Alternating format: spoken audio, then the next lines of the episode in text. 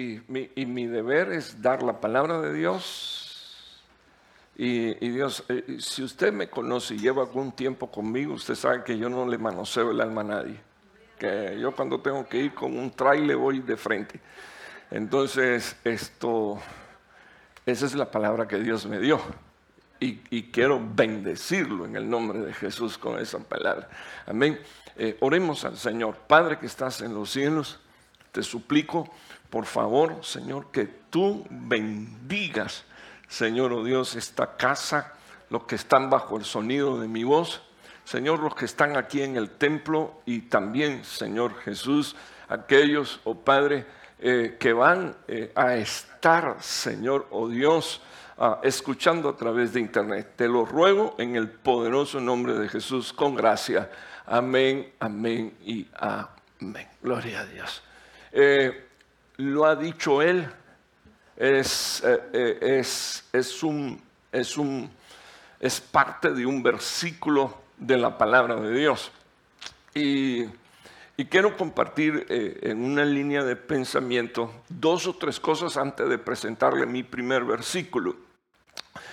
lo primero que quiero mencionar es esto. Todos nosotros escuchamos lo que no todos hacemos es entender. Eh, yo inclusive en una ocasión eh, dije desde el púlpito, esto fue lo que dije desde el púlpito, que yo me hacía responsable por lo que decía, no por lo que interpretaban eh, los hermanos. Y, algunos como que reaccionaron un, un poco feo porque esto pareciera ser que ellos tenían la interpretación de que yo los tenía que los tenía que ayudar a entender. Y yo no tengo que ayudar a entender a nadie. El entendimiento de quién viene, por favor, hermano. De Dios. Entonces, yo puedo decir cosas y, pues ser interpretado de otra manera o entendidas de otra manera. Y, puede ser incluso hasta para bien o para mal. Pero es importante que nosotros aprendamos a, desarrollar nuestro entendimiento y eso se da eh, con un espíritu de sabiduría, ya le estoy diciendo, y con un espíritu del reino de la luz que auxilia, que se llama el discernimiento, aprender a discernir. Eh, lo próximo que quiero decirles es que todos los que estamos aquí tenemos hijos. Eh, le puedo hacer una pregunta.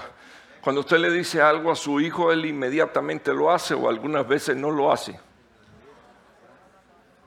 Eh, ¿Alguna vez le ha dicho a, su hijo, alguna vez, eh, tráeme esto en una taza por favor, hijo, gracias. ¿Alguna vez le ha dicho usted a, su hijo, eh, ya te lo dije tres veces? ¿O yo soy el único que lo ha dicho? Ya lo dije tres veces, porque yo, yo sí cuento las veces que lo digo. y, en la medida en que lo voy diciendo otra vez y otra vez me voy poniendo más recio, no más débil. Eh, no se me ablanda la voz, sino que voy, voy poniéndome recio para que sepa que voy en serio. Y llega un momento, bueno, quiero hacer una pregunta a los papás. Después de haberlo dicho tres veces o cuatro veces, ¿no han tenido que usar otro método?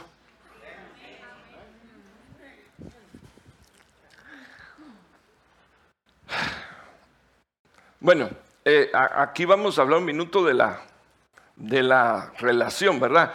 Porque, por ejemplo, esto, cuando, cuando no existe buena comunicación entre los esposos, se pueden estar diciendo cosas y recordando cosas y no hacer nada. Pero entonces papá no tiene, el papá de la casa, que es el esposo, no tiene por qué corregir a la esposa como si fuera su hijita. Y, y, la mamá de la casa no tiene tampoco por qué corregir a su esposo como si fuera su hijito, es su esposo pero de que cae mal, cae mal, bendito el nombre del Señor. Que uno, que uno diga algo dos o tres veces y como que, como que cayó al, al, vacío y, y, nadie, nadie respondió por eso. ¿Le puedo hacer una pregunta? ¿A usted le ha sido fácil obedecer a Dios? Nadie me contesta, me parece que son tan santos. Hermano, le vienen saliendo alas. Ya, ya, ¡Ey, ey, espérenme! Se está yendo, hermano, usted al cielo ya. ¿Le ha sido fácil obedecer a Dios? Venga, ministrese un minuto conmigo. ¿Le ha desobedecido usted más de una ocasión al Señor? Ok. Bueno, de paso le quiero decir algo. Eh, Dios es un Dios de misericordia. Y, que sea un Dios de misericordia no quiere decir que no pases por una disciplina de Dios. O sea, Dios es un Dios de... Hermano, ¿y entonces por qué usted dice que Dios es un Dios de misericordia? Porque te ha dejado con vida. Porque me dejó con vida. Pero de que pasamos por un proceso de disciplinas con Dios, créame que eso lo pasamos hasta que Dios nos enseña, ¿verdad? ¿Qué quiere enseñarnos el Señor, por favor, hermano? Enseñarnos a obedecer. Traemos una naturaleza y una raza caída. Y como traemos eso en nuestra sangre, eh, entonces eh, Dios necesita eh, Dios necesita quitar la sangre de la corrupción y poner la luz del Evangelio en nuestras venas. Yo no sé si usted sabe que, si no, léalo en Juan capítulo 1, dice la Biblia que Él es y era la luz del mundo y dice la palabra de Dios que los hombres vivían por esa luz, o sea, no se vivía por sangre, sino que se vivía por la luz. Eh, que Dios mostraba en su visita al Edén. Cuando eso ah, eh, dejó de pasar, entró, entró carne y sangre, y cuando entró carne y sangre, lo que dice la Biblia es que es imposible que carne y sangre puedan entrar de regreso a la casa del Padre. Es imposible. ¿Por qué? Porque carne y sangre es corrupción. Entonces, eh, una de las características que tiene bendito Dios, el Señor es esta, que nos, nos enseña obediencia.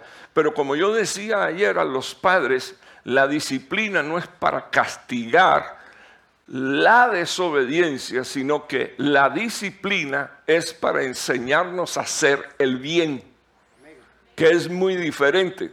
Cuando un padre está corrigiendo a un hijo, eh, y usted ve que un padre maltrata a un hijo corrigiéndolo y lo golpea y lo zarandea, lo que está, lo que está castigando es la indisciplina. Y no digo yo con eso que de vez en cuando no necesite una buena sentada.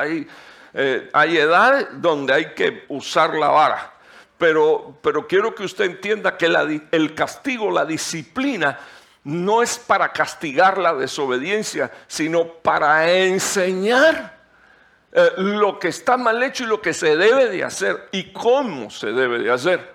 Entonces, ok, otro puntito, eso solo, discúlpeme porque a veces la presentación de los temas a mí me toma un poquito de tiempo, pero esa es la base de lo que yo quiero, eh, de lo que yo quiero plantar. La Biblia dice que la fe viene por el oír y el oír qué cosa? la palabra de Cristo. Hermano, si tiene, usted tiene sueño o algo, no tenga pena. Usted se levanta, se despierta, se queda parado, pero no se queda dormido porque ahora a la hora de predicar, dormir es un problema. Eh, la Biblia dice que la fe viene por el oír y el oír qué cosa? La palabra de Cristo. O sea, cuando, cuando, cuando nosotros estamos ah, recibiendo palabra, una de las cosas que estamos haciendo es alimentando la fe, alimentando nuestra fe, alimentando nuestra fe. Y ya usted oyó la primera profecía. Entonces, eh, cuando usted está alimentando su fe, sucede una segunda cosa. Dios le da a usted un escudo poderoso que se llama el escudo de la fe. Y entonces dice la palabra, eso es en Efesios, ah, la palabra del Señor y Pablo lo enseña. Lo, próximo que hace Dios cuando usted oye la palabra es, aumentar su fe, pero esa fe, cuando, cuando está en usted, se digiere de esta manera. En la manera en que se digiere es en que, en que usted eh, elabora eso, procesa eso y se forma un escudo espiritual. y lo primero que va a suceder con ese escudo espiritual es que los dardos encendidos del maligno no le van a tocar. O sea, eso es lo primero que va a suceder. los dardos encendidos del maligno no le va a alcanzar. Así que la Biblia dice que usemos el escudo de la fe con lo que podamos apagar los dardos encendidos del maligno. O sea, lo próximo que quiero que usted sepa es que hay un mundo espiritual. Y, el mundo espiritual, ese mundo espiritual es un mundo de tiniebla. Dice la palabra de Dios, nuestra lucha no es únicamente contra carne y sangre, sino contra principados, potestades, gobernadores, huestes de maldad, dice la palabra de Dios, que se mueven en regiones celestes. Por favor, esto, esto no es ciencia ficción, usted me está escuchando, hermano, es, esto es doctrina apostólica. Ay, hermano, ¿por qué hay que hablar de esto un domingo? Espéreme un minutito para que usted entienda por qué usted necesita escuchar la palabra de Dios. Eh, por, qué usted necesita entender la palabra de Dios, por qué usted necesita digerir esa palabra y que esa palabra en usted se vuelva un escudo, porque usted con un escudo podrá soportar el ataque del enemigo, las heridas del enemigo. Con, ese, con ese escudo usted va a quedar vivo, eh, va a quedar con vida, con vida. La palabra de Dios dice que Él lanza dardos encendidos. Y eso, esa palabra encendido con lo que tiene que ver, no solamente es ah, con el dardo, sino con el poder destructivo que trae un pensamiento que no es de Dios. El poder destructivo que trae una herida del enemigo, que te hace sentir que que tú eres despreciable o sencillamente que tú no tienes arreglo o sencillamente que para ti no hay esperanza o sencillamente que Dios no te ama o sencillamente que tú no vas a ningún lado y que tu vida no tiene propósito. Entonces una de las cosas que usted debe de saber, bendito Dios, es que cuando el Señor habla, Dios cumple lo que dice que va a hacer con tu vida. Entonces Dios le dijo a un profeta, yo conozco los pensamientos que tengo con relación a vosotros. Pensamientos de bien y no de mal, para que ustedes reciban lo que están esperando. Gente que no conocen a Dios usa, ah, oyen, oyen, la palabra Satanás y uno de los recursos de ellos es cruzar los dedos. Y otro de los recursos es burlarse y decir, no, eh, él no existe, eso es, eso es una historia. Pero desde aquí le voy a decir que hay gente que le rinden culto a él porque sabe que existe y que tiene un poder que está limitado, por supuesto, ¿a qué? A la permisión de Dios. Dios es Dios y sigue sentado en su trono de gracia. Entonces, usted está aquí en esta mañana por un propósito de Dios. Usted no llegó por casualidad, usted llegó por causa de que Dios lo quiere bendecir a usted. Entonces, para escuchar esta, esta palabra y esta enseñanza, yo quiero por favor que usted vea, usted vea el, el primer versículo, que de ahí es de donde sale el título. No ejecutaré el ardor de mi ira, no lo voy a ejecutar, dice la Biblia, y no volveré para destruir a Efraín, porque Dios soy y no hombre el santo en medio de ti. No vendré a ti, dice la palabra del Señor. ¿Qué dice aquí, por favor, hermano? En ira. Es lo primero que quiero plantar en tu corazón. En el nombre de Jesús. Eh, quiero dejar en tu mente que Dios es un Dios de misericordia y Dios es un Dios de favor. Cuando usted tiene la oportunidad de escuchar que Dios le ama, cuando usted tiene la oportunidad de escuchar ah, lo que la palabra de Dios dice, que Él entregó a su Hijo para que todo aquel que en Él cree no se pierda, más tenga vida eterna. Cuando usted tiene la oportunidad de recibir el testimonio de que Dios hizo un sacrificio por usted, el inocente muriendo por el culpable, eh, el, justo muriendo por, los injustos, eh, eh, aquel llevando el pecado, dice la Biblia, de toda la humanidad, cargándolo sobre sus hombros, esa palabra incluso se tiene que hacer revelación para mi vida. Y la razón es esta. Muchas personas creen que son buenos. Buenos papá, buenas mamá, buenos hijos. Y entonces no sienten la necesidad de decirle al Señor, toma lugar en mi vida. Entonces viene Dios y, te dice, eso es lo que te dice Dios, voy a venir a ti. Gracias a Dios por los dos, amén. Voy a volver a repetir eso. Eso es lo que te dice Dios hoy en esta mañana. voy a venir a ti, te voy a visitar, vendré a ti. Vendré a ti, pero no va a ser en el ardor de mi ira. Ah, voy a venir a ti y voy a estar en medio de ti. Y la Biblia dice, no voy a ejecutar el ardor de mi ira. Pero no porque somos buenos. Eh, eh, no porque no hayamos hecho algo que a Dios no le agrada, sencillamente porque Dios nos ama. Y entonces, y, eso es lo que quiero que quede en tu corazoncito ahora. Por favor, Dios te ama. Dice la palabra de Dios en Malaquías 3:6, porque yo el Señor no cambio. Ahora voy por la, por, la, por la próxima, por el próximo pensamiento que quiero oír. Dios no cambia. ¿Tienes promesas de Dios para tu vida, por favor, hermano? ¿Tienes promesas de Dios? Dios no cambia. Eh, déjeme explicarle qué nos pasa a nosotros. Nosotros somos como los, como los jugadores de, de, ¿cómo se llama?, de Guatemala, que no han perdido un, solo partido en el campeonato mundial. Eh, bendito Dios. No, no, renuncio en el nombre de Jesús. Yo voy a llegar. Eh, quiero que esto, quiero que me oiga.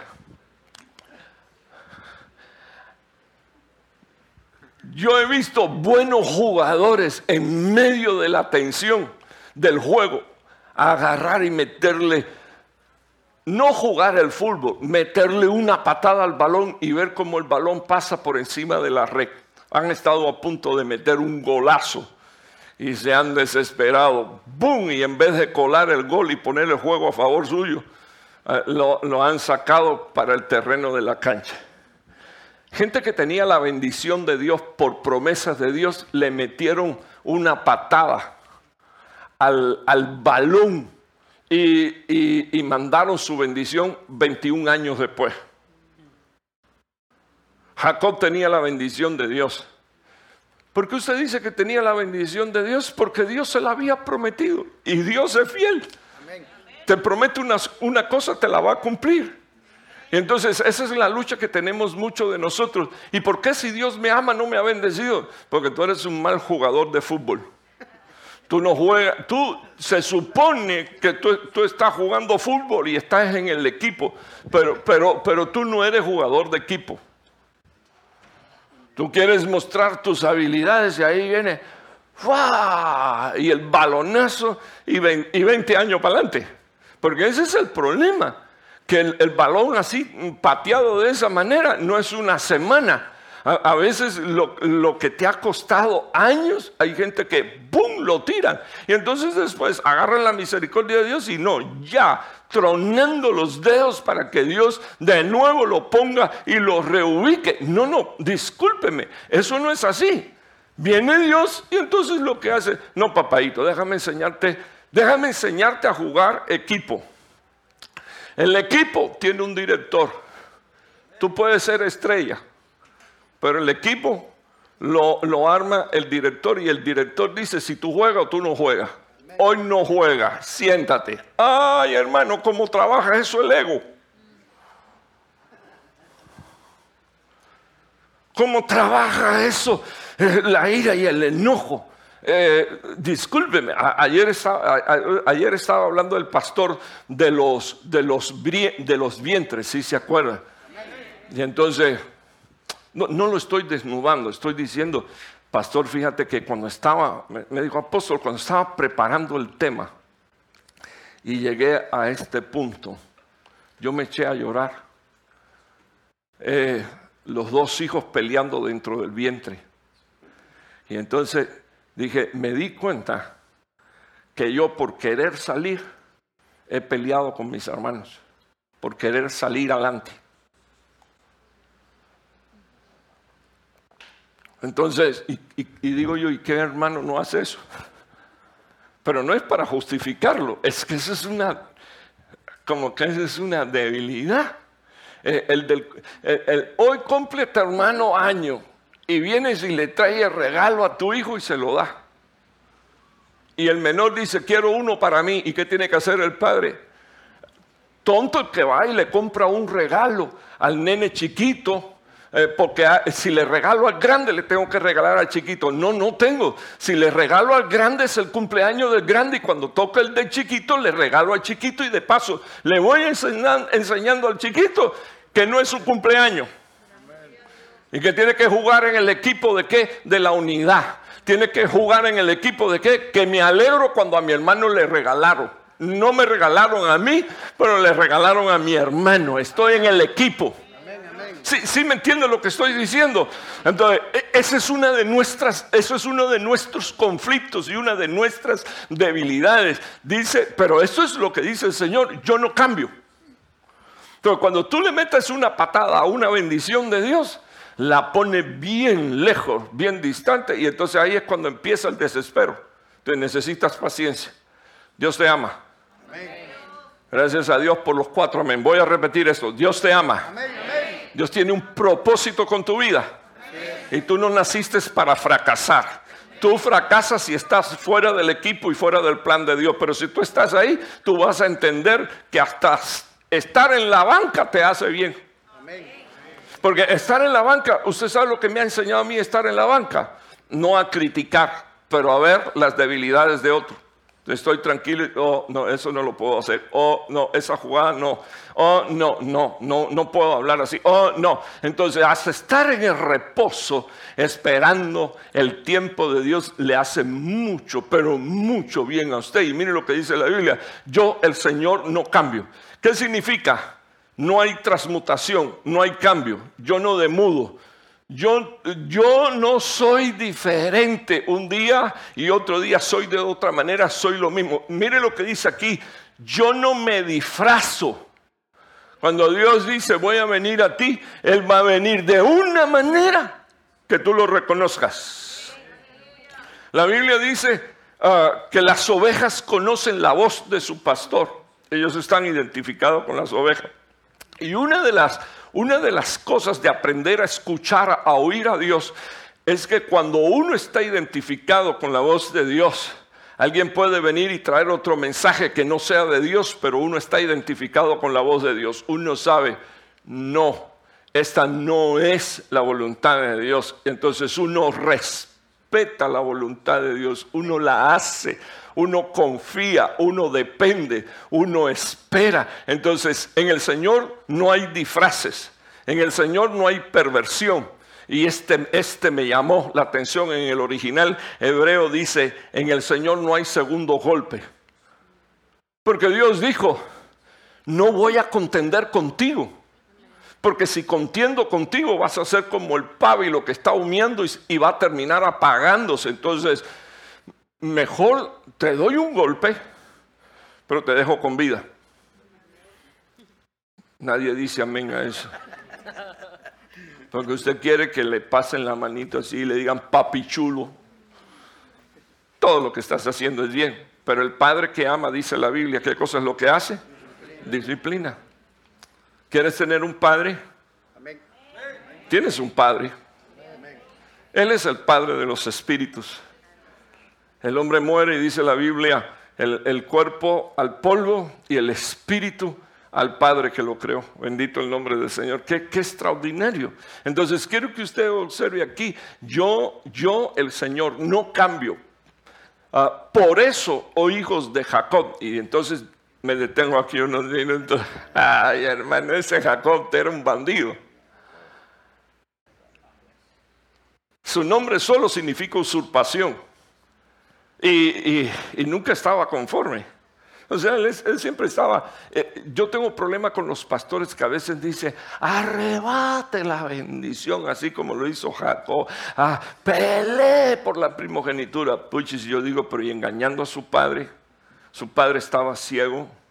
Eh, eh, no conocía a Dios y, y, por supuesto como no conocía a Dios le dijo, le dijo a su padre Isaac, tu Dios me fue propicio. Se aprovechó hasta de la ceguera que tenía su padre para robar algo que no le pertenecía.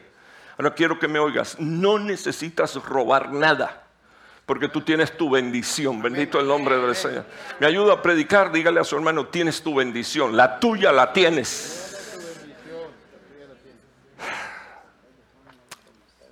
Vienes y la atrapas y con eso vas a tener que vivir. Probablemente no escuches muchas veces a Dios así, de forma directa, pero a través de la palabra sí.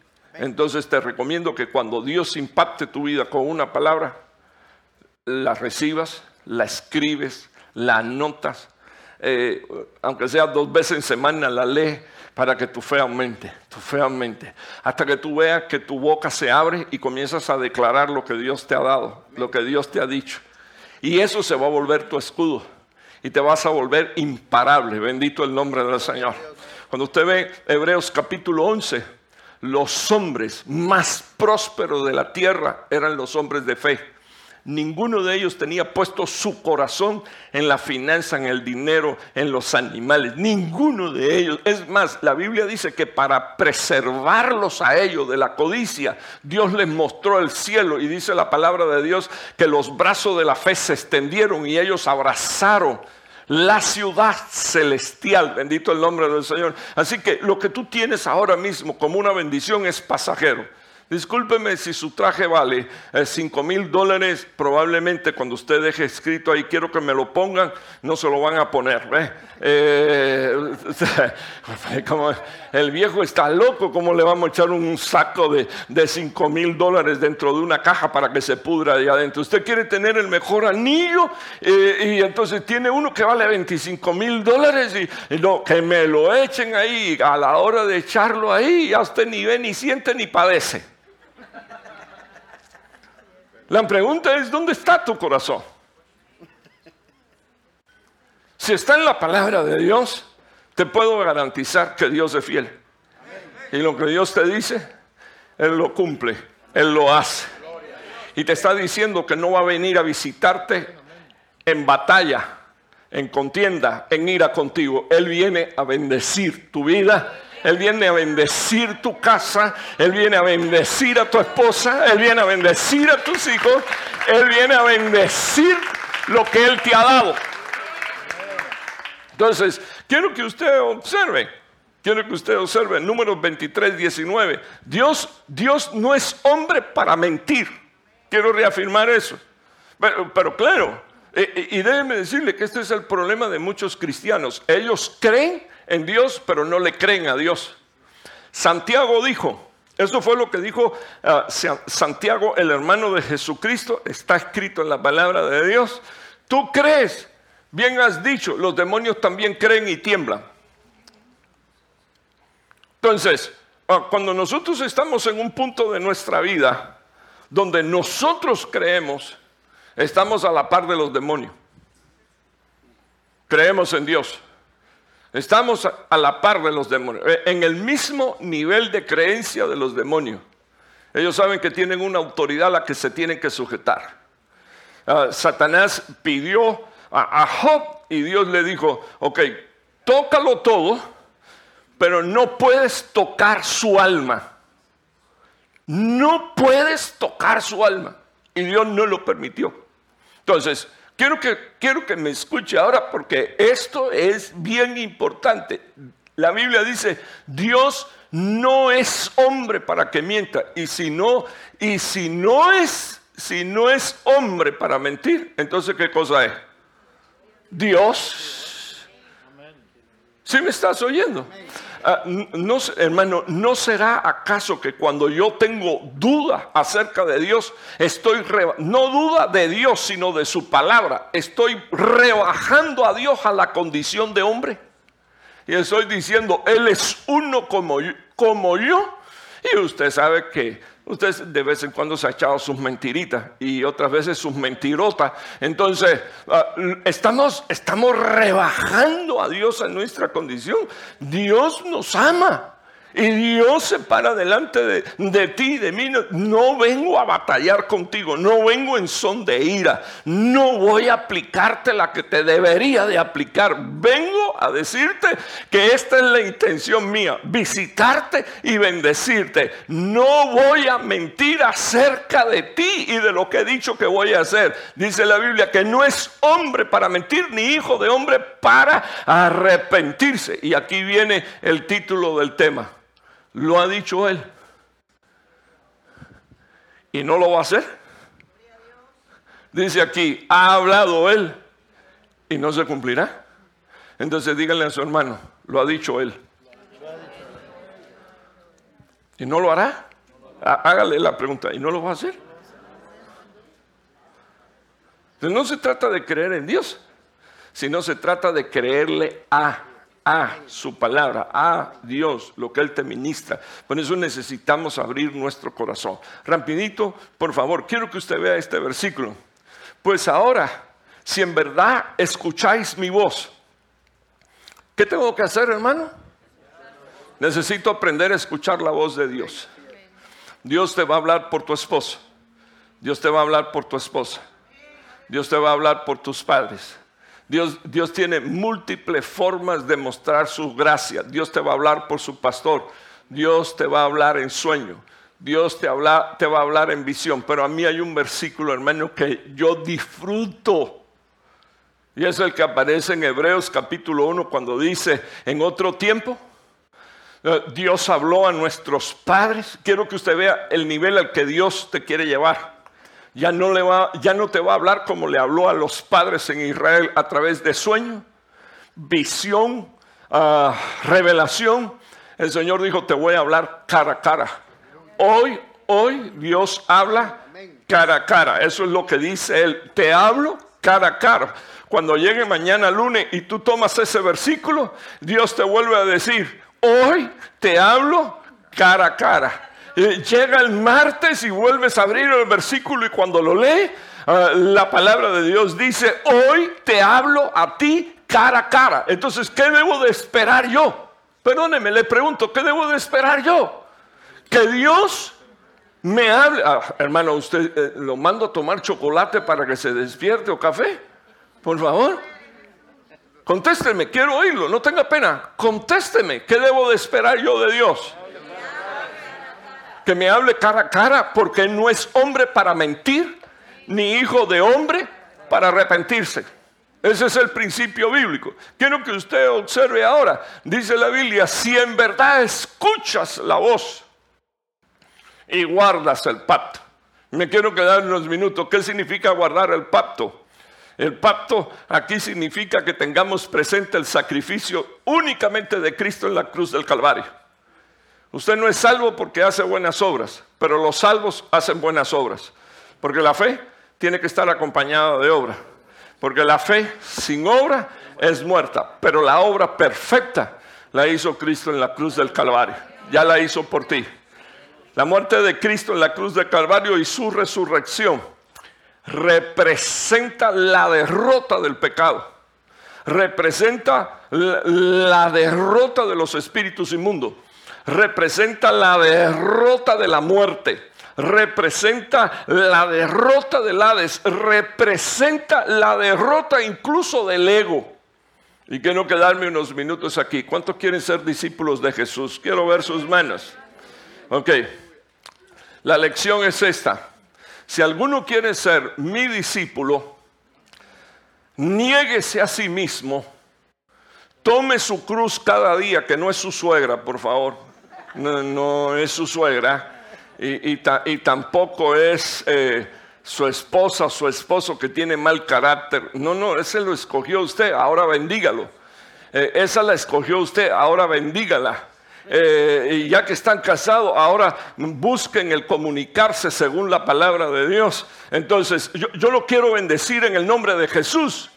Yo quiero que Dios, yo quiero que Dios me visite. Entonces necesito entender que la Biblia dice, si tú escuchas la voz y guardas el pacto, o sea, si aprendo a amar el sacrificio de Cristo en la cruz del Calvario y entender todo lo que hizo por mí, dice la palabra de Dios, seréis qué cosa, por favor, hermano.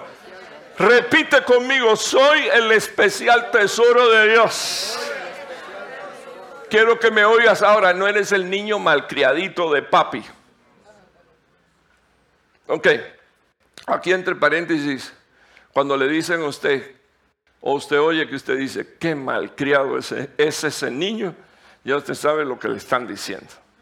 No le están ofendiendo a su hijo, le están diciendo a usted que hizo un muy mal trabajo. Entonces, ¿sabes qué, hermano? Sí, porque la palabra malcriado es la composición de dos. Mal criado. Entonces, como Dios, Dios no cría mal, Dios cría bien. Entonces, Dios no, te va, Dios no me va a permitir a mí malcriadeces. Créame que eh, esas pataletas que a veces le da a usted, no, que le daba a usted, que le daban en el nombre de Jesús, con, con su papi, con su mami, y algunos que todavía le da pataleta con su esposo, con su esposa, le cuento algo. Eso, Dios no quiere malcriaditos, porque Él no malcría, Él enseña, Él disciplina, Él edifica, Él restaura. Él, él, él, que dice aquí, por favor, hermano, ¿sabes qué está haciendo Él contigo? Recuperar, haciéndote recuperar la imagen de Él.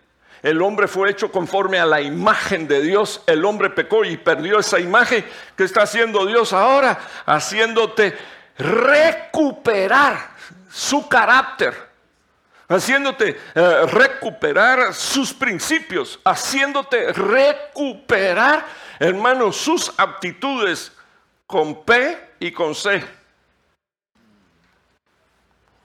Ok, miremos aquí unos minutos. Vas a ser mi especial tesoro entre todos los pueblos. Esto me ayuda a mí a, a tomar no una posición de que eh, de grandeza me creo mejor que usted. No, eso me ayuda a mí al equilibrio. Haya pues el sentir que hubo en Jesús.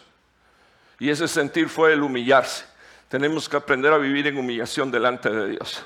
Pero después, cuando tú estás rodeado de gente, quien está caminando entre ellos es el especial tesoro de Dios tienes una promesa de Dios, Dios te va a respaldar. Dios le dijo a Moisés, estoy contigo todos los días, voy a estar contigo, no temas, vete a la batalla, haz tu tarea, créele a, mi palabra, yo voy a estar ahí. Cuando tú necesites eh, eh, que yo esté ahí, yo voy a estar ahí. Voy a estar ahí, voy a manifestar mi brazo fuerte y poderoso en tu vida. Bendito el nombre del Señor. Esto es lo que tú tienes que mirar ahora. Por favor, por favor, eres especial tesoro entre todos los pueblos. ¿Pero por qué? Porque sencillamente Dios te ama. Entonces tienes que aprender a vivir en consecuencia con ese acto de amor y al mismo tiempo aprender a creerle a Dios. Y deja, deja las malcriadeces a un lado, porque Dios no tiene niños malcriados. Dios tiene hijos obedientes. ¿Le puedo hacer una pregunta? Familia, ¿le puedo hacer una pregunta? ¿A usted le gusta que sus hijos lo obedezcan? ¿Cuánto les hace bien que sus hijos le obedezcan? Gloria a Dios, a mí también. ¿Y qué te hace suponer a ti que Dios te quiere desobedeciendo? Yo siempre digo que nosotros los varones cargamos unos cuantos nombres de Dios. Por ejemplo, cuando, cuando usted llega y usted se presenta y dice, eh, esta es mi esposa, se infiere que usted está diciendo, yo soy el marido de ella, soy el esposo de ella. Así que estás cargando un nombre que el primero que lo usó fue Dios. Y escribió, yo soy el esposo de Israel. Y tomó al hijo y dijo, el hijo es el esposo de la esposa que se llama iglesia. Entonces estamos usando un nombre que tiene un peso y un valor extraordinario, porque ese lo usa Dios. Otro nombre, Padre, bendito el nombre del Señor. Los discípulos le dijeron, cuando ores, vas a decir así. O sea, Cristo a los discípulos, Padre nuestro que estás en los cielos. Entonces, ¿qué es Dios? Padre. ¿Y tú qué eres? Padre. ¿Qué estás usando? El nombre de Dios. Dios te lo dio. Eres Padre. Él es creador. Tú eres procreador, bendito el nombre del Señor, pero te dio el nombre. Así que en los lomos, en los lomos, bendito el nombre del Señor, de todo hombre está el poder de la vida de Dios. Dios crea, los hombres procreamos. Por eso es un pecado que un hombre coloque semen en una vagina que no es su esposa. Pero esa trae el poder, bendito el nombre del Señor, de procrear. Y tienes la bendición de Dios para hacerlo en el nombre de Jesús. Entonces tienes que aprender a, creer no solo en Dios, sino en su palabra. Bendigo el santo nombre de Dios porque Dios dijo, en medio de mi pueblo no habrán estériles, ni hombre ni mujer. Dios te dio a ti la bendición para que seas próspero en todas las áreas de tu, vida. El Señor dijo, eres mi especial tesoro, te voy a bendecir. Y esto es lo que voy a hacer ah, contigo. Mía es toda la tierra. ¿Qué necesitas? Un cacho de tierra, Dios te lo da. Eso es lo que tú quieres, el Señor te lo da. Ten cuidado. Lo que pides. Pero de verdad lo necesitas. Entonces créele a Dios. ¿Quién recibe? El que pide. Buscas, ¿qué va a pasar? Dice la Biblia, voy a hallar. Llamas a la puerta de Dios y ¿qué va a hacer? Bendito Dios, te va a abrir. Es más, quiero decirte en el nombre de Jesús que el Señor le dijo a una iglesia, pongo delante de ti una puerta abierta que nadie puede cerrar. Visitas de Dios. La puerta es Cristo, me pongo delante de ti. Aunque alguien se levante contra ti, yo no lo voy a permitir. El que pelee contra ti va a, va a perder la batalla antes de que la inicie. Entonces tiene la bendición de Dios no te turbes. No se turbe vuestro corazón. Creed en Dios, creed también en mí, dijo Cristo. Créele al Señor. Entonces, mire lo que usted tiene aquí. Ah, el Señor dijo, mí es toda la tierra. Y vosotros seréis qué cosa, hermano. Un reino de sacerdote. Entonces, ¿para qué te escogió Dios? para ministrar al Señor. Voy a ir por partes, dos minutos. Permítame quedarme un par de minutos aquí. Una recomendación que quiero darle a todos los hermanos. Y voy a aprovechar. Porque usted puede ser el intergaláctico más grande que hay. Pero si usted no ama ah, las cosas que Dios le ha dado, dentro de ella su esposa, a sus hijos, a la vida, eh, los dones, el ministerio, si usted no ama el agradar a Dios, de nada le va a servir toda esa bendición. Eso se le va a ir de entre las manos como el agua. Porque cuando uno no ama, termina despreciando. ¿Sí me está oyendo, hermano? Uno no ama porque Él me ama. Estoy hablando a, mi pareja, a mi prójimo. Uno no ama porque, porque uno no, no, no bendice porque Él me bendice. No, no, uno bendice para que entonces Dios lo bendiga. A Él y, de bendecirme a mí, Dios se ocupará, bendito el nombre del Señor, si no me quiere bendecir. Uno, ay, e, es que no me, Él no ama. Bueno, discúlpeme, ¿por qué no amas? toda actitud es una siembra. Cuando tú siembras, tú cosechas. Tú no siembras plátano y recoges guayaba. Tú siembras plátano y tú recoges qué cosa? Plátanos.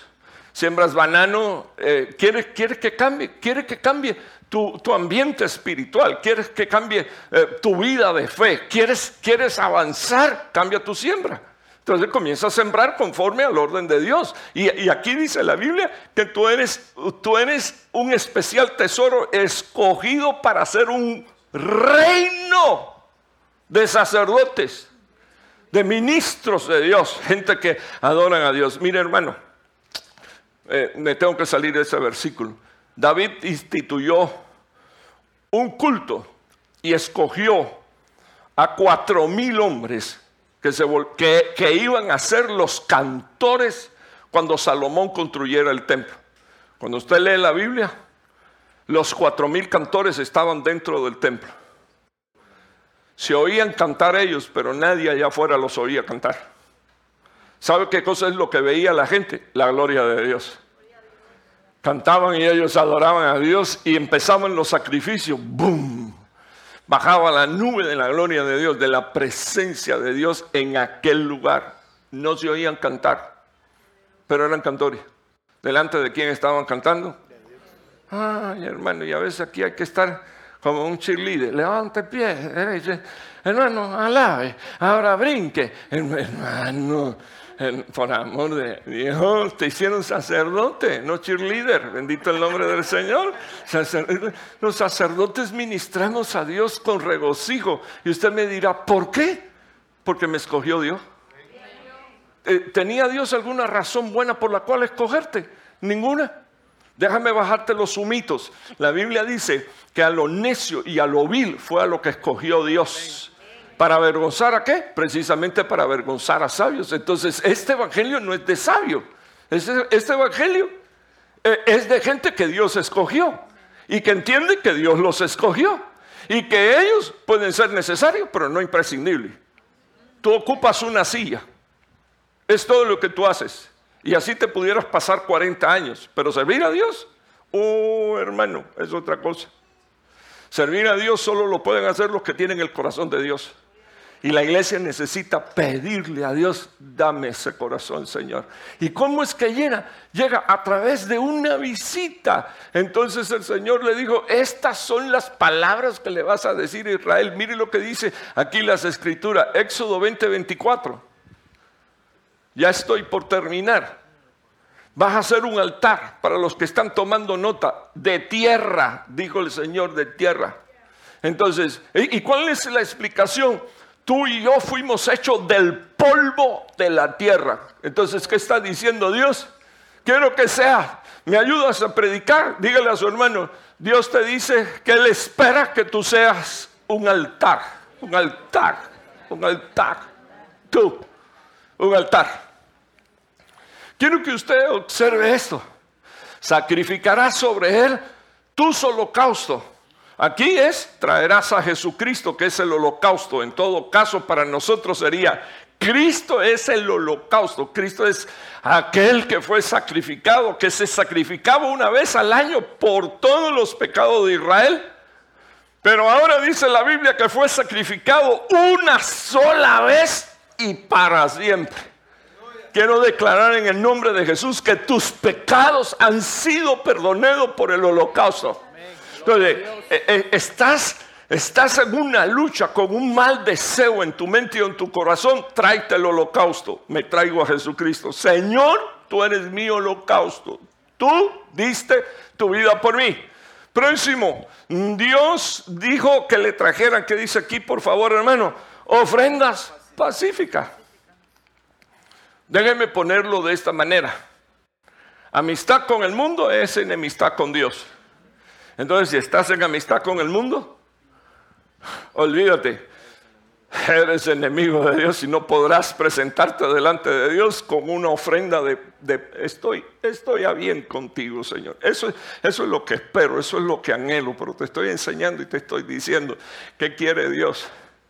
Que te presentes delante de Él con una ofrenda de paz. Señor, tengo mi conciencia limpia, tengo mi corazón limpio tengo paz en mi corazón, Señor, contigo, con mis hermanos, con mi casa y mi familia. Entonces puedo venir y darte un culto, Señor, porque voy a estar seguro de que tú lo recibes. Ofrenda de paz.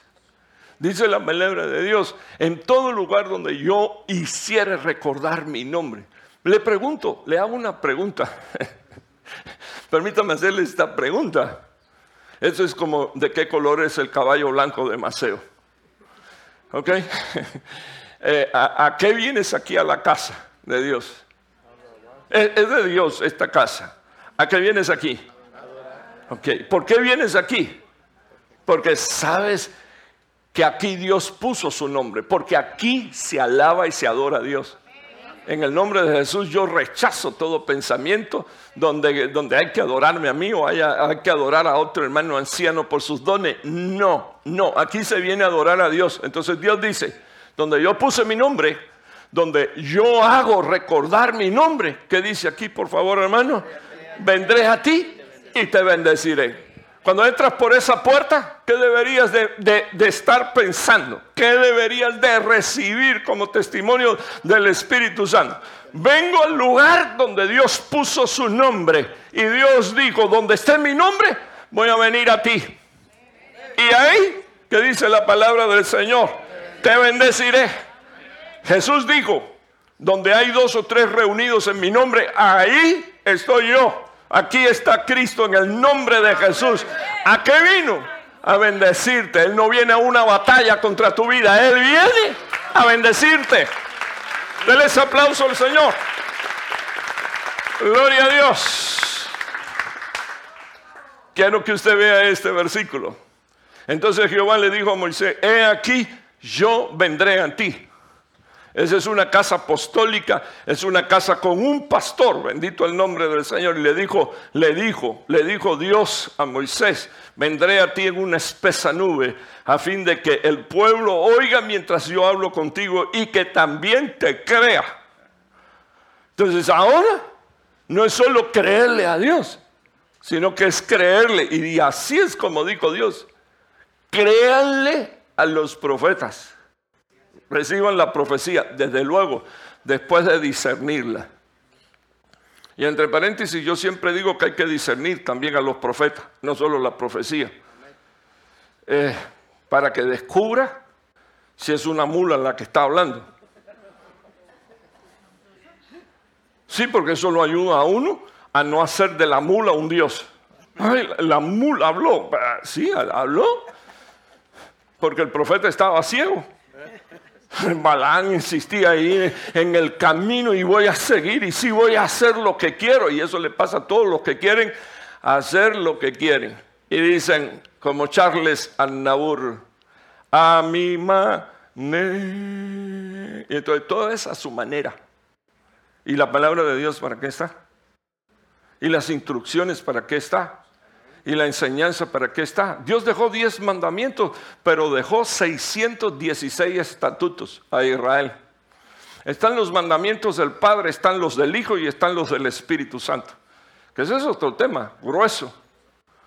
Porque Dios dijo, no adulterarás. Y Jesús dijo, mas yo os digo que cualquiera que mire a una mujer y la codicia en su corazón, de cierto adulteró.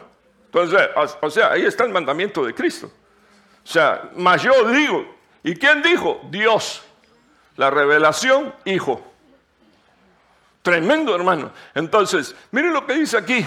Dice la Biblia, vendré en una nube y, para, y, cuando ellos me oigan que yo te hablo, entonces también crea. ¿Qué se supone que tú deberías de hacer hoy? Creer, creer a esta palabra. No a mí, creerle a la palabra de Dios. Vendré a ti te voy a visitar.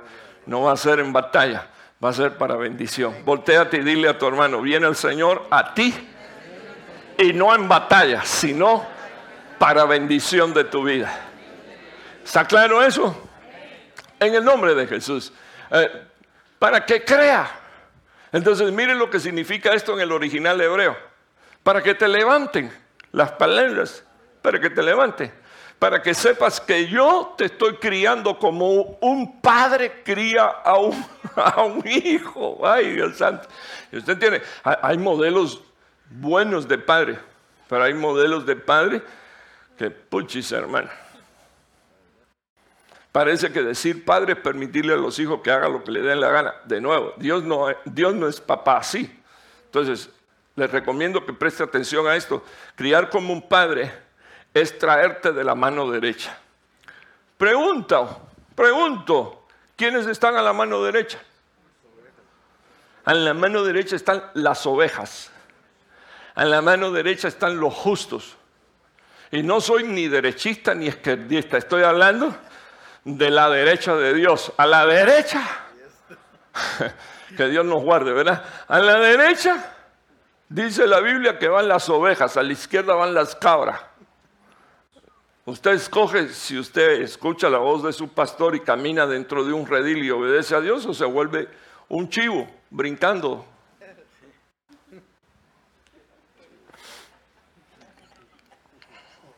Bueno, usted sabe que en, una iglesia hay un zoológico, ¿verdad? Sí sabía eso. No, no me voy a meter en eso porque no quiero que se ofenda conmigo. Pero Bueno, que el Señor nos ayude, que el Señor nos ayude. Voy, a seguir aquí. Pero es bíblico. No, no, estoy diciendo nada que no sea bíblico. Eh, si usted, si usted revisa así, eh, el Señor compara varias veces a Israel con animales. Y es más, cuando usted y yo actuamos de forma almática, ¿sabe cómo estamos actuando? Como animales. Es que la palabra que en la Biblia se traduce eh, alma y animal sale de un mismo original hebreo que es ánima. Entonces cuando aparece ánima, no, quisieron decirle animal, pero se lo dijeron, porque cuando usted va al original, eh, los traductores cambiaron la palabra, la palabra alma, cuando debieron de haber puesto animal, o ánima, o ánima, como dice las escrituras, pero como nosotros no entendemos ni griego, ni, ni, cómo se llama, ni hebreo, nos pusieron alma. Cuide su alma que su alma no lo gobierne.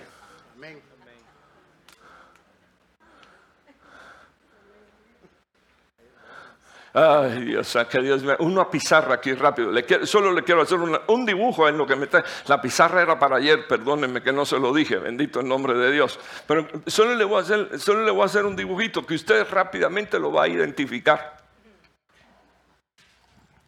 Ok, voy a seguir aquí. Tienes padre que te críe tienes un año, necesitas confiar. Esto te va a hacer duradero. Esto, esto dice que tienes un padre fiel, pero te va a hacer a ti fiel. Bendito el nombre del Señor.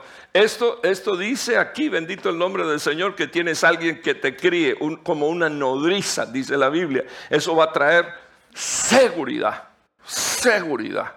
Palabra, ministros primarios, eso trae seguridad. Y dice la Biblia, ¿qué hizo? ¿Qué hizo? ¿Qué dice la Biblia? ¿Qué hizo Moisés, por favor? Eh, dice la Biblia, y refirió Moisés a Jehová las palabras del pueblo. Así que Dios mandando su mensaje y ellos mandando otro. No me voy a meter ahí, pero listo. Ok. déjeme hacer este dibujito. Que usted, ese usted lo va a identificar eh, si, me pueden apuntar aquí para que los hermanos que están ahí en pantalla eh, puedan ver el dibujito. Ok. Del polvo salí. ¿Qué dice la Biblia? ¿Qué dice la Biblia? Del polvo salí y al polvo volveré. Hebreos, el apóstol Pablo dice, por cuanto los hijos participaron de carne y de sangre. O sea que una de las cosas que quiero decirle es que nosotros no somos hijos aquí, nosotros somos hijos desde la eternidad. Por cuanto los hijos participaron de carne y de sangre, entonces Cristo decidió participar de lo mismo para llevarnos de regreso a la casa del Padre. ¿Está claro eso?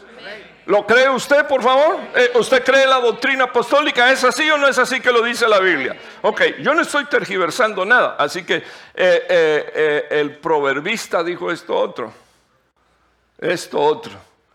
Ah, el polvo regresa a la tierra de donde fue tomado y el espíritu a dónde va a Dios el Padre que lo creó. Así que estábamos aquí, dos citas bíblicas, ya le di dos citas bíblicas. La, cita de que éramos hijos y tomamos cuerpo.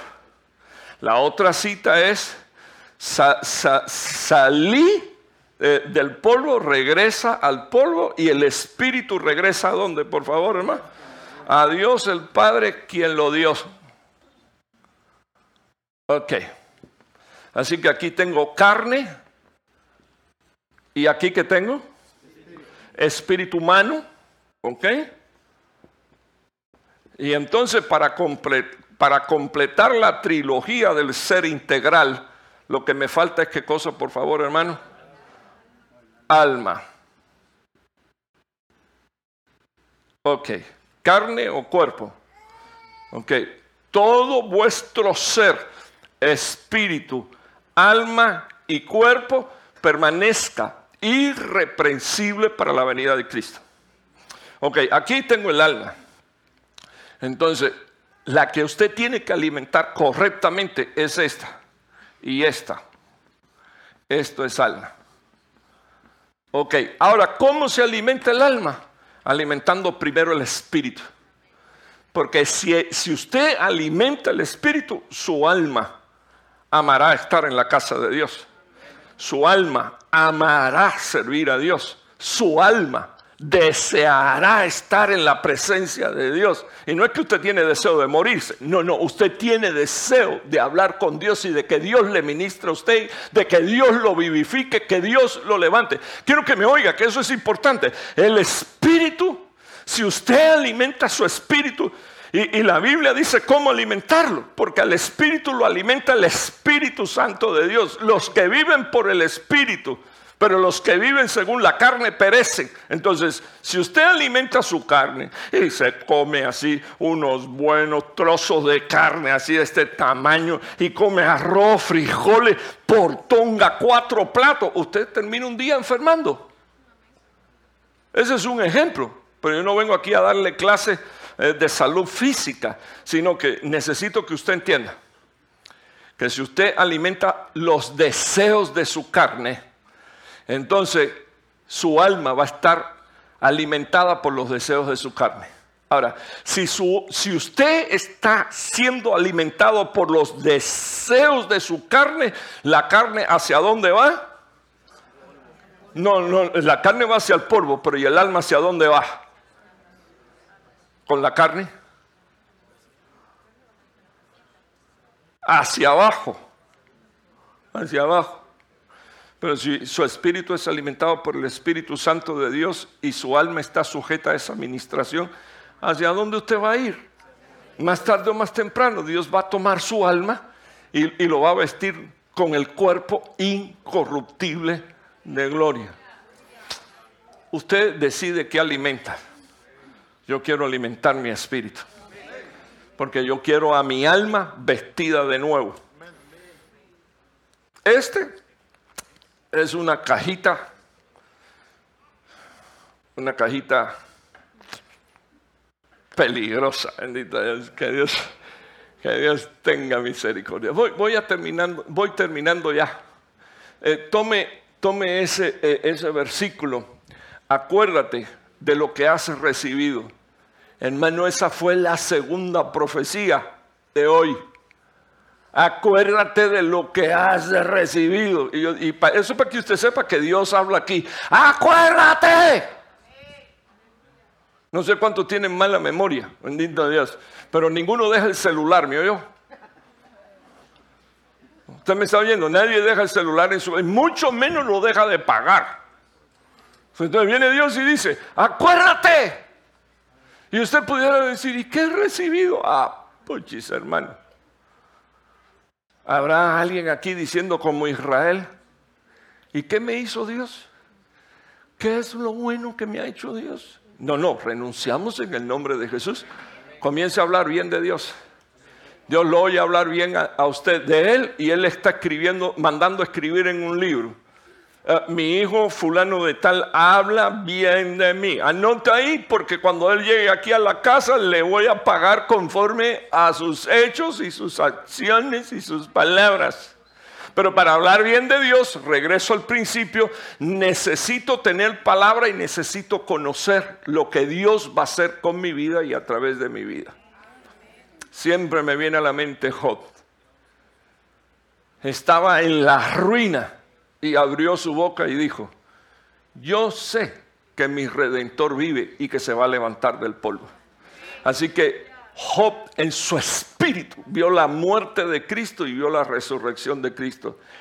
Yo sé que el que me compra no se va a quedar en el polvo, sino que va a salir de ahí. Lo acabo de ver en una visión. Le creyó a una visitación del Espíritu de Dios. Y si Él se levantó de los muertos, levanta a ti de tu condición. Si Él, y yo lo creo, se levantó de su situación y de su conflicto, también lo va a hacer contigo. Eso es lo que hace Dios. Esa es la visitación de Dios para tu vida. Ok, si me puedes retirar esto, ya lo agradezco. Dice, guárdalo, arrepiéntete. Para los que están tomando nota, ¿de qué me tengo que arrepentir? Cambio de pensamiento. Cambio, metanoeo, cambio de... Eso es arrepentimiento, venir a la palabra y empezar a pensar como dice la palabra. ¿Cuántos necesitan cambiar? ¿Cuántos están siendo cambiados? Yo no quiero abrir mis ojos, pero yo quiero levantar mi mano y decir en el nombre de Jesús, Yo estoy siendo cambiado por el poder de la palabra de Dios. Estoy siendo cambiado, transformado. Bendito el nombre del Señor. Mire lo que dice aquí. Quiero inferir algunas cosas con usted. Lo próximo es que usted tiene que volverse un vigilante. Y este, mire hermano, conozco las escuelas, bueno, en su mayoría conozco todas las escuelas que enseñan doctrina, en su mayoría. Yo me crié en una donde nos enseñaron, cuando yo era un adolescente, que la iglesia no sabía cuándo Cristo venía. Y es porque el Señor dijo, estando aquí en la tierra, que ni siquiera el Hijo del Hombre sabría cuándo venía. Eso era cuando estaba en la tierra. Pero ahora está en el cielo. Entonces, el Hijo sí sabe, porque Él es Dios, cuando viene. Pero lo próximo que le quiero decir es que este es uno de los versículos, no que infiere, sino que dice que la iglesia que guarda lo que recibe y, y oye, entonces se enterará del día en que viene el Señor. Y no tiene que ver con un día, un mes, un año, sino con el Espíritu de Dios va a empezar a atrapar tu corazón, va a empezar a visitarte. Hey, arregla esto. Hey, te toca arreglar esto otro. Hey, te toca arreglar esto otro. Y Dios va a ir compaginando tu vida con lo que Él tiene en la palabra. Y te voy a decir algo. Llegará el día en que la iglesia une su voz al Espíritu Santo, no el Espíritu Santo a la iglesia sino la iglesia a la voz del Espíritu. Y el Espíritu y la iglesia dicen, ven Señor Jesús. ¿Usted ve cómo está sucediendo ahora que la mitad de la iglesia no se atrevió a decir eso? ¿Por qué? Ven Señor. Ven. Yo tengo paz en mi corazón. Yo le ruego al Señor, mire, una de mis peticiones es que yo salga de este mundo predicando el Evangelio. Algunos de mis enemigos dirán, qué perverso el tipo, fíjate que Dios lo mató ahí en el púlpito. Y lo que no saben es que, ese es mi deseo, salir. Es más, ni me importa lo que digas. ese es mi deseo, bendito. salir predicando el Evangelio. Eso, eso es lo que hago hace 40 años, esto es mi vida. Preparar a la novia para el Señor Jesús y decirle a usted que, que vienen los días, porque estamos viviendo la última hora del último tiempo, en que la iglesia junta su voz a la del Espíritu Santo de Dios y le dice, Gloria a Dios. ¿Cuántos dicen amén? Gloria a Dios.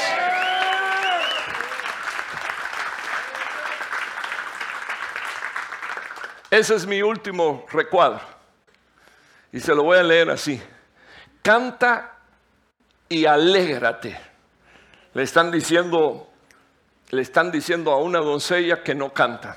Porque no, ay hermano, mis estados anímicos, ahora así, no, hermano, y nosotros hasta le escribimos el texto de la canción ahí para que usted se fije y lo cante y ni siquiera así canta. Pero bueno, no estoy hablando de usted, bendito Dios. Mire aquí, canta y alégrate. ¿Qué es lo otro que tenemos que hacer? Bueno, le puedo hacer una pregunta. Cuando usted está en una depresión o en una tristeza o está confundido, Señor, ¿qué tengo que hacer? Bueno, entonces le pregunto, ¿qué es lo mejor que usted pudiera hacer? ¿Cantar una alabanza? ¿O, oír a, Juan Gabriel ministrándole? Pregunto, pregunto. Y aquel cantando, no voy a decir ni lo que canta. Entonces, le dice usted como iglesia,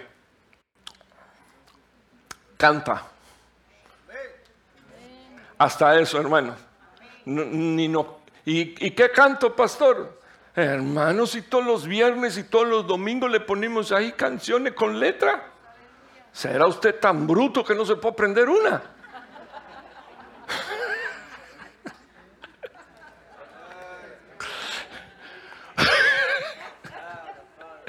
Aunque sea una, una que le ministre. Uno, uno que lo haya hecho derramar su alma delante del Señor y que ahí se le salgan unas lagrimitas, no porque Dios trabaja las emociones, sino porque trabaja el Espíritu, pero el Espíritu trabaja con tus emociones y las cambia y las transforma. Por eso dice, canta. ¡Hey, canta! Y después dice, alégrate. Escuche, ¿quién dijo que para cantar hay que estar alegre? No, si el orden es cantar y, luego después, y luego después, alegría. Ese es el orden de Dios. Canta. Que haya cánticos, himnos espirituales en medio de ustedes, salmos. Dice la Biblia, canten. Y como decía el pastor, no sé cuándo, pero alguien decía eh, que lo oí, no sé si lo dije yo, que el Señor me perdone, no es que me estoy volviendo loco, que la semana pasada prediqué siete veces, entonces imagínese usted, eh, como, como decía, como decía, eh, ¿quién lo dijo, verdad? Ay Señor, yo tratando de hacer memoria si lo había dicho. Qué importante es cuando nos presentamos delante de Dios entregar lo mejor a Dios en nuestra alabanza. Y saber que la alabanza, bendito el nombre del Señor, agrada a sus oídos. O sea, tu servicio, tu cántico. Y entonces después, dice la Biblia, el Señor cambiará tu llanto en gozo, tu tristeza en alegría. Pero ¿cómo lo va a hacer? Canta. Alaba a Dios. Alaba a Dios. Dice la Biblia, ahora dice la Biblia, canta y alegra, alégrate, hija de Sión. ¿Qué dice aquí, por favor, hermano? Porque yo vendré a ti. Así que hoy cuando salgas a tu casa y te venga un pensamiento así de que, ay, no tengo a fulano aquí o a fulana aquí, o la cosa no me ha ido bien, un himno cristiano. Un himno cristiano. Deja a Juan Gabriel de un lado, deje la música rock de otro lado. No, hermano, es que estoy aprendiendo. Ponga todas esas inmundicias a un lado. Entonces, cuando usted ponga todas esas inmundicias a su lado, le van a dejar de ministrar los demonios y va a empezar a ministrarle el Señor. Entonces, dice la Biblia, esto es lo que dice aquí, voy a venir a ti. Y le voy a decir cuál va a ser la última experiencia de la iglesia. Y la iglesia está compuesta de hogares y de familia. Así que cuando un hogar tiene problemas, la iglesia tiene familia. Así que donde el Señor va a llegar, va a ser a tu hogar, a tu casa, a tu matrimonio, a tu familia. Vendré a ti y en medio de ti viviré. Cuando llegue a la casa, quiero que sepas que ahí está Dios. Así que tienes que tener mucho cuidado que hablas. Tienes que tener mucho cuidado eh, qué miras. Tienes que tener, porque, porque Dios, dígale a su hermano, Dios está en medio de nosotros. Él está en medio de nosotros. Gloria a Dios. Póngase de pie. Gloria a Dios.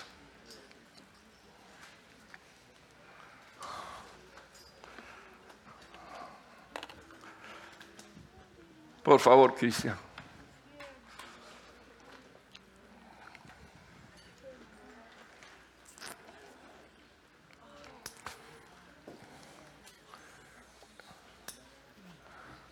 Oremos unos minutos al Señor. Cierre sus ojos. ¿Tienes necesidad que Dios te visite?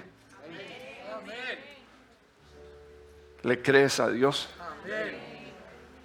Necesitas que Dios entre en tu casa y ponga paz. Quiero que sepa que Él no va a venir a pelear. Cuando se acerque a ti, no va a ser para guerrear contra ti va a ser para bendecirte. ¿Quieres tomar la mano de tu esposa, de, tus hijos? ¿Quieres pedirle al Señor, por favor, que hoy Dios te haga un milagro? Gloria a Dios. Quiero pedirte, por favor, que abras tu corazón y le pidas al Señor. Gracias, Señor Jesús. Quiere levantar, quiere levantar su alma, Señor, su voz. Decirle, gracias, Señor. Gracias Señor por tu palabra. Gracias Señor. Gloria a Dios. Dígale al Señor. Dígale al Señor No solo creo en ti, sino que te creo a ti, Señor. Te creo en ti. Aleluya, aleluya, aleluya. Señor, nuestra vida y nuestro futuro está en tus manos. Señor, estamos descansando en esta palabra. Y por eso te estoy pidiendo, Señor, que tengas misericordia de nosotros y nos visite. Abre tu boca, hijo, y ahora levanta tus manos hacia el cielo y dile al Señor, por favor, visítame, Padre. Gloria a Dios. Por favor, por favor, levante sus manos y adore a Dios. Adore a Dios. Levante su manito al cielo, sus manos levantadas hacia el cielo. Es una señal de una ofrenda que tú le estás dejando al Señor. Que tu ofrenda sea eso, una ofrenda de paz. Quiero que tomes el sacrificio de Cristo. Señor, yo sé que lo hiciste por mí y sé que vas a restaurar mi vida y sé que vas a restaurar, Señor oh Dios, mi mente y sé que vas y, sé que vas a restaurar mi salud. Sé que vas a ordenar todas las cosas, Señor, en mi vida, en mi cuerpo.